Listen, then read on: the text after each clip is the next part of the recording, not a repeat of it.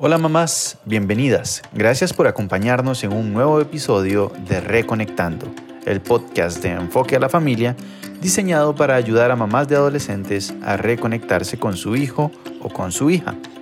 En el episodio de hoy compartimos la última parte de una conversación que tuvo nuestra directora Ana Leonor Jiménez con el pastor David Fernández sobre el tema de la pornografía. En esta tercera parte abordan la pregunta cómo proteger a nuestros hijos de la pornografía.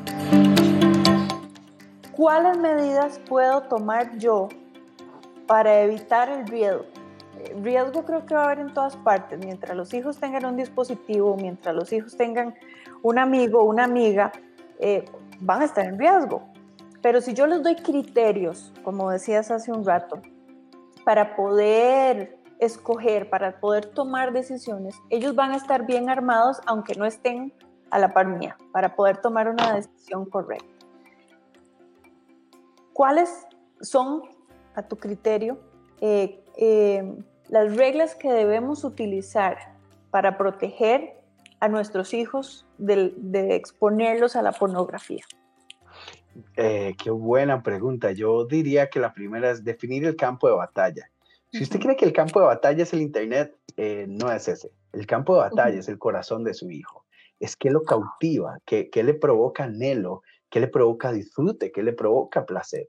Abone eso en sus hijos. ¿Cómo lo hago? A través de los valores, de, de lo que nosotros como familia consideramos que es valioso. Por ejemplo, reforzar los valores de nuestro hogar va a hacer que nuestro hijo crezca con un estándar en su corazón que no va a negociar, no lo va a negociar. Eh, claro está que son libres de elegir, pero nuestra tarea es, es, llevarlos a esta propuesta maravillosa que Dios tiene para sus vidas. Después, sí, después el manejo de los, de los insumos tecnológicos es primordial. Eh, alguien decía que el, el, consumo de Internet llegó primero que la cultura de consumo que pasó algo así como con el tabaco, ¿cierto? Recuerden cuando antes en la fábula salía eh, el conejo fumando y todo el mundo y después se prohibió y estamos muriendo de eso. Creo que cada vez más como sociedad está quedando más descubierto los, los, los perjuicios del consumo de la pornografía y, y como padres de familia tenemos que conocerlos y también desvestir a la mentira, ¿cierto? Eh, no necesito poner un video para explicar que, eso tiene que ver con la trata de personas, con el abuso infantil, con, tantas cosas horribles que, que, financia el tema de la pornografía y que lo promueve. Y adicionalmente a eso diría, por ejemplo, que una de las cosas más graves que se ha descubierto en nuestra sociedad es que el 100% de los abusadores sexuales han consumido pornografía. Tal vez eso a su hijo de 13, 14 años no le vaya a poner los pelos eh, de punta, ¿verdad? Porque él dice, no, el camino es demasiado lejos. Eh, todo camino empieza con un paso y tenemos que crear esa conciencia en el corazón de nuestros hijos de hacia dónde están yendo en cada paso. Cuando yo hablo con, con grupos de muchachos a donde atendemos el tema, lo abordamos bíblicamente, también lo hablamos, lo, lo, lo conversamos como hombres, ¿verdad? Que somos altamente bombardeados por nuestra sociedad para venderte eh, un cuaderno, sale una chavala, ¿verdad? Eh, seductora o un chavalo seductor. Es, es, una sociedad hipersexualizada que ha acostumbrado nuestro ojo, ¿verdad? Al impulso y al estímulo del deseo sexual. Y, y cuando hablamos de esto, lo que ellos me dicen es, yo no sabía que esto era pecado. Yo no sabía que esto era malo, porque ocurre en la intimidad. Como ellos creen que nadie sale lastimado, no saben que, al, dar clic están promoviendo, eh, están brindando incluso información como consumidor de qué es lo que les gusta y eso produce toda una cadena industrial, ¿verdad? Para ir a, tener este contenido que va desde, desde el rapto de menores, la esclavitud sexual y cosas horribles, que cada vez que das clic estás apoyando eso. O sea, podríamos decir que cada clic tiene sangre de personas que están sufriendo por este tipo de industria. Sí, es, es, lamentable todo lo, que, todo lo que viene por detrás y todo lo que pueden, todos los efectos secundarios que pueden recibir nuestros chicos. Es realmente lamentable. Yo quisiera agregar a, a tu consejo que me parece hermoso, me parece súper atinado, David. Hay que empezar con el corazón de los chicos, por supuesto que sí. Y en algunos momentos eh, le podrá costar a ellos entender por qué nosotros decimos todas esas cosas que decimos, ¿verdad? Pero no termino de entender por la edad probablemente. Yo sugeriría que nosotros debemos eh, ser súper responsables eh, a la hora de entregar em, cualquier electrónico en, en, poder de los chicos, ¿verdad? Llámese tableta, teléfono, acceso a internet en la computadora, en el Netflix, en donde sea, y negociar con ellos, ¿ok? Eh, por ejemplo, cuando nosotros le dimos el celular a nuestra hija, le dijimos, ok, este es tu celular, pero no es tuyo, ¿verdad? Nosotros tenemos también control sobre el teléfono. En el momento en que nosotros digamos, présteme el teléfono para revisarlo, usted me lo va a dar. Y yo puedo entrar a ver cuáles son sus, conversaciones de WhatsApp o de, de, Instagram, por supuesto, ¿verdad? Porque Facebook es para viejillos. Eh, usted y yo vamos a discutir cuáles aplicaciones puede bajar a su teléfono y cuáles no. Em, después de tal hora el teléfono queda en el cuarto de nosotros, no en el tuyo. En fin, hay cosas muy puntuales que nosotros podemos hacer que probablemente no les va a hacer mucha gracia, es cierto, pero se trata de cuidarlos. En este momento no es decir, es que son malos y lo van a ir a hacer, es cuidarles el corazón porque, como bien decías, están bombardeados por todas partes. Se trata de, de, como papás que podemos entender mucho mejor las cosas que suceden alrededor, vamos a hacer una cerca para tratar de cuidarlos lo más que podamos, ¿verdad? Me encanta. Algo que dijo eh, don Sixto hace un tiempo, creo que lo repite constantemente, a mí me ha marcado muchísimo. Él dijo, nuestros hijos empiezan a donde nosotros llegamos, pero van a llegar tan lejos como nosotros lo impulsemos. Y creo que eso aplica para, para todas las áreas de la vida. Definitivamente nuestro modelo de vida, nuestras cicatrices de guerra, incluso bien contadas en la proporción correcta, eh, puede inspirar a nuestros hijos y valorar que, que les estamos diciendo que no vayan ahí, porque duele y sabemos que duele. Eh, y por otro lado, eh, podemos impulsarles a que aspiren a algo más. ¿Por qué digo esto? Porque normalmente el consumo de drogas, alcohol y pornografía viene de manos de quiénes? ¿Quién, quién lo pone en las manos de nuestros hijos regularmente? Los amigos. Exacto. Este, y, y es por esto, lo dice la palabra, dice que eh, hay amigos más unidos que, hay, que un hermano y hay amigos que llevan a la ruina. Lo que está diciendo la palabra de Dios es lo siguiente. Eh, ¿vos, tenés hermanos, Ana Leonor? Tengo una hermana. Ok, algún día en su infancia te dieron ganas como de ponerla en promoción ahí en la cochera para que se la llevara alguien. Eh, mejor no digo porque seguro está viéndonos. ok, creo que la mayoría de los que hemos sido hermanos podemos decir que algún día queríamos donarlo, ¿verdad?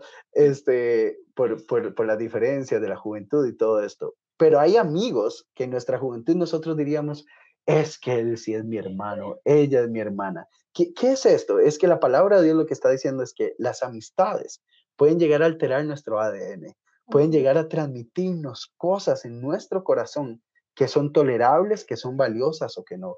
Por eso el liderazgo desde casa va a ser la mejor herramienta para para blindar el corazón de nuestros hijos a partir de lo que nosotros como familia, que es donde su mayor identidad debe reposar, eh, decimos que es valioso. Y cuando vengan los amigos, tenemos que haberlos vacunado para que ellos sean los que los influencien a ellos de manera positiva. Se vale pensar en el bienestar de ellos también. ¿Por qué? Porque eh, las culturas se aceptan o se transforman. Y, y así como los hemos preparado para que rechacen otras cosas, eh, como probablemente somos enfáticos, ¿verdad? En, nunca aceptes una droga, nunca aceptes una invitación a esto o lo otro. Debemos de prepararlos. Mi, mi pregunta aquí, Anita, es, ¿cuántos papás hablan de temas de sexualidad y pornografía de manera preventiva? ¿Cuántos? Muy, pocos, y creo que eso es lo que quisiéramos inspirar en esta conversación. Hay esperanza para cualquier persona que quiera caminar en libertad hoy, pero también para cualquier papá que quiera instruir a sus hijos en el camino de Dios y en los valores del rey. Claro, y ese es otro de los temas importantísimos de las reglas. ¿Cuándo puedes ir a la casa de un amigo? ¿Cuándo no puedes ir? eh, conoces a los papás, conoces las costumbres. Amor, si en algún momento vos vas a esa casa y te ofrecen ver algo que vos sabes que no es correcto, llámame, que en dos segundos voy a estar ahí recogiéndote. Eh, no tengas miedo de decir que no, que no querés ver, que no querés oír, no te preocupes. Tenés todo el derecho y vas a estar haciendo lo correcto. Tenemos que armarlos para entender que ellos están haciendo lo correcto, que ellos tienen, eh, sus papás les han dicho lo importante que son, sus papás les han dicho lo importante que es cuidar su mente, cuidar su corazón, porque saben los efectos dañinos que pueden tener y van a ser, eh, van a ser valientes y van a decir, no, gracias, eso, eso no lo quiero, eso no lo quiero. Diste en el clavo, creo. Creo que eso es un tema súper importante para hablar con nuestros hijos, las amistades. Para quienes trabajamos en la educación, ¿qué estrategia podríamos utilizar para en primera instancia ganar la confianza de nuestros estudiantes y poder conversar con ellos un tema tan importante? Creo que esto es, abre, abre todo, todo un tema. Si usted es una mamá sola, si usted es una mamá eh, que está criando a sus hijos por su cuenta y no tiene el apoyo de una figura masculina, de un papá cerca de sus hijos, tal vez se le pueda hacer difícil, tal vez pueda sentirse incómodo hablando de estos temas con sus hijos. Busque a un consejero, busque a un pastor, busque a un líder de jóvenes, busque a un coach de deportes, que normalmente ellos pueden ser una figura eh, de, de, influencia para sus hijos, pueden ser un buen ejemplo. Como entrenador de taekwondo también, ¿verdad?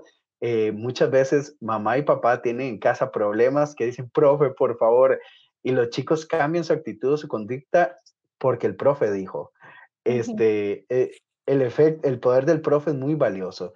Definitivamente, eh, por ejemplo, yo usaría, yo, yo quisiera dar la respuesta en dos vías. La primera es, yo usaría cualquier momento para reforzar la masculinidad genuina de nuestros estudiantes en los colegios. Por ejemplo, eh, no solo desde el lado negativo, o sea, desde la corrección, sino desde la afirmación positiva. Chicos, quiero, quiero hablar con ustedes, quiero tener una conversación de hombre a hombre con ustedes. Quiero decirles que admiro la manera tan respetuosa en la que tratan a sus compañeras. Eh, cuando yo estaba en el colegio eso no era así. Ustedes están marcando un nuevo estándar. Eso, eso a mí me, me hace sentir muy orgulloso de ser su profesor y, y realmente quiero decirles que los chicos más pequeños los están viendo y ustedes están modelando un, camino correcto. Eso, sentirse por primera vez en su vida el modelo positivo, les marca y les responsabiliza de, uy, yo no puedo bajar el estándar porque me están viendo, ¿verdad? Y eso les inspira. Y por otro lado, en la parte correctiva, desde luego, podríamos decir, campeón, vos, eh, si alguien llega y se abre, campeón, vos estás para más. Eso es una mentira, eso es una trampa. Quisiera saber si ya ahí vendrán cosas de que si papá o mamá aprueban, ¿verdad? Por ser una materia tan sensible, pero los valores nunca pasan de moda o son insuficientes para abordar un tema, por ejemplo, hablar de la integridad, de lo que veo delante o no de mis papás, sin entrar en detalles, ¿verdad? Todos van a entender el tema de, de, de, la excelencia, o sea, en qué estás dedicando tu tiempo, el tema de, de del respeto, ¿verdad? Eh, ¿Vos estarías de acuerdo en que alguien le faltara el respeto a una persona que amas? Bueno, yo creo que hay cosas en Internet de las que tienes que cuidarte, que no tienes eh, que ver o promover. Y por otro lado, ¿cómo me gano la confianza? Respetando definitivamente. Eh, a ver, la, confianza, la confianza, eh, la autoridad es, es algo que ejerzo por mi título, ¿verdad?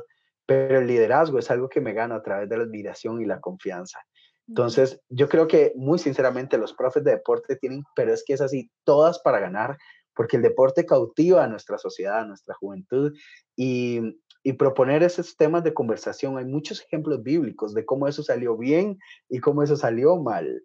Y, que tienen que ver con rehuir a la tentación, y ya lo dice la palabra, ¿verdad? Que hay que estar listos y, y ponernos la armadura de Jesucristo para poder afrontar las flechas del enemigo. Así es, qué hermoso saber que de donde estemos, especialmente los maestros, podemos ser eh, luz a donde quiera que a donde quiera que estemos y muchos de los chicos probablemente en los colegios estarán buscando desesperadamente esa luz, alguien que los acompañe, alguien que los guíe.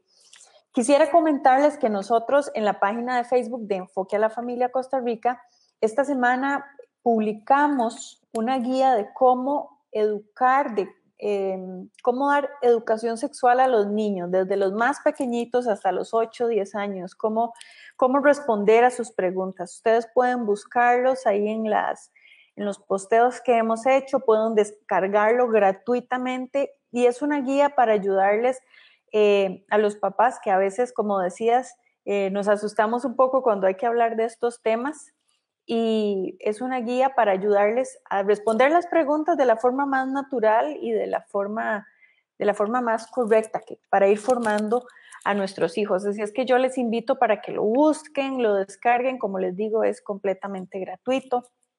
Y también quisiera eh, decirles que yo sé que este es un tema a veces difícil, que no sabemos cómo enfrentar. Y si usted necesita ayuda, si usted necesita alguien que, que le dé ánimo, si usted necesita luchar con sus propios fantasmas para poder eh, darle una mano a sus hijos, busque ayuda, busque algún buen consejero en su iglesia, si es si usted tiene alguien de confianza. En Enfoque a la Familia también nuestros consejeros y nuestros psicólogos están dispuestísimos y súper preparados para darle una mano, para ayudarle. Si usted quiere buscar más recursos, si quiere programar una cita, puede entrar a nuestra página www.enfoquealafamilia.com slash, ¿cómo se dice? Barra inclinada, perdón. Enfoquealafamilia.com barra inclinada consejería y ahí vamos a estar pues con los brazos abiertos queriendo, queriendo ayudarle, queriendo ser parte de este, de este consejo, parte de este proceso. David, yo quisiera agradecerte montones, de verdad que hoy aprendí un montón y hoy eh, me queda todavía más claro la importancia de que nosotros como papás, como abuelos, como tíos, estemos cuidando a nuestros hijos para que para que no vayan a tener esas cicatrices horribles, no solo en su cerebro, sino en su corazón, esas cosas que se llevan por muchísimos años y que traen, traen dolor, traen eh, distorsión a la sexualidad y muchas otras consecuencias. Muchísimas gracias por acompañarnos, muchísimas gracias por compartir de todo ese conocimiento tuyo con nosotros hoy. Es un honor, eh, Ana. Yo admiro demasiado tu, tu, ministerio, enfoque a la familia, le tengo demasiado amor, como decía al principio. Si, si me dejaras decir una última cosa a los papás, gracias. Quisiera decirles que no somos suficientemente grandes para evitar que nuestros hijos en alguna ocasión queden expuestos a esto pero somos lo suficientemente amorosos como para instruirlos y darles herramientas para que sepan elegir. Así es que si esto llegara a pasar o está pasando, libérese de la culpa. La culpa es un lugar horrible para refugiarse. La culpa no trae nada bueno, pero la responsabilización, asumir mi rol y mi tarea como papá, seguramente traerá mucha sanidad y esperanza a la vida de su hijo. Usted, papá, de repente pueda sentir una culpa profunda si llega a una de estas situaciones, pero quiero decirle que hay muchísimas más respuestas en sus manos de las que usted se imagina y es tiempo de poder brindarlas a nuestros hijos. Que Dios los bendiga y les dé muchísima sabiduría. Amén. Mamá, recuerde que usted nos puede escribir al enlace en la portada de este episodio o al número de WhatsApp más 506 8788 9211. Muchas bendiciones y hasta el próximo episodio.